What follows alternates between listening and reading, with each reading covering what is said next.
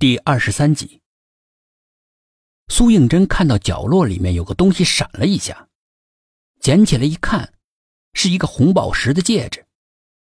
他戴到自己的手上，漂不漂亮？想戴戒指啊？嫁给我，我就给你买。董一奇嬉皮笑脸的凑过来，你真是癞蛤蟆想吃天鹅肉。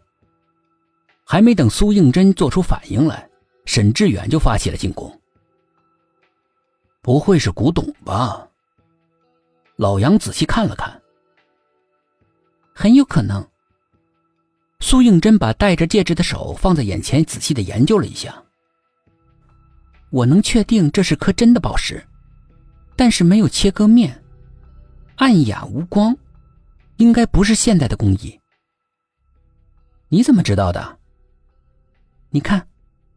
苏应真指着自己脖子上戴着的蓝宝石项链说：“我这颗宝石上有很多的切割面，所以才会漂亮。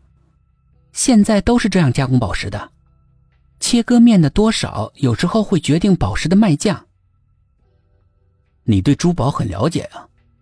薛品涵问道。“谈不上了解，我哥呢是做珠宝生意的。”看来这个李浩还真有可能是在走私古董。一行人来到镇上的小餐馆来吃饭。这么快就该吃晚饭了，我怎么觉得我好像只睡了几分钟啊？还几分钟？足足四个小时。不是到吃饭的点我们哪敢惊动你啊？从你的房间外面过，头都不让我们大声说话。说是你才来就遇到这么大的刑事案，尽是死人的，精神上一定是很受煎熬。昨天晚上呢又折腾了一夜，怕你没睡好，所以头才疼的，需要好好的休息。只是快到六点了还不出来，我们说到这里，董一奇把嘴巴闭紧，苏应真脸一红，装模作样的吃起饭来。哎，头。你说，要是李浩真的是走私古董的话，那他的古董是从哪里来的？会不会是盗墓？沈志远猜测道：“有可能。明天一早我们就去考古队。如果那次真是有人走私古董的话，所里去抓为什么会扑个空呢？会是谁走漏了消息呢？”董一奇不解的问：“李所长。”薛品涵仍旧是语气平淡，大口大口的吃着饭。李所长，另外四个人异口同声的问：“他为什么一口咬定是报假警？说明走漏风声的人就是他自己，这就更进一步证明，确实是有人在走私古董。反过来也证明，李所长。”已经是参与其中了。我现在猜测，那天晚上他把自己的老伴看成了李浩了，所以才下的毒手。你是说李浩的鬼魂缠着他？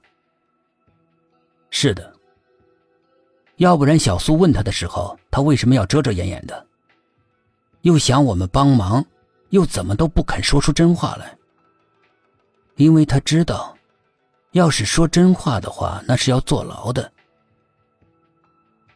可丢掉性命比坐牢还惨呢。薛品涵皱了皱眉头，这也是我想不通的。他家又不缺钱用，为什么要做犯法的事情呢？吃完饭，回到派出所，苏应真才要进自己的房间，薛品涵把他叫住。看着他欲言又止。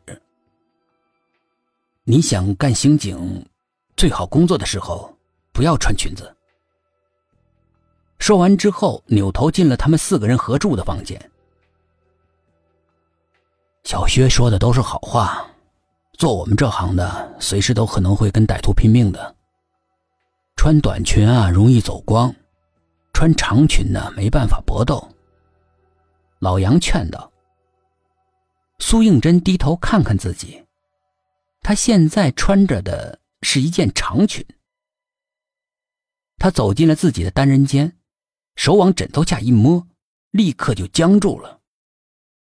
桃木剑不见了。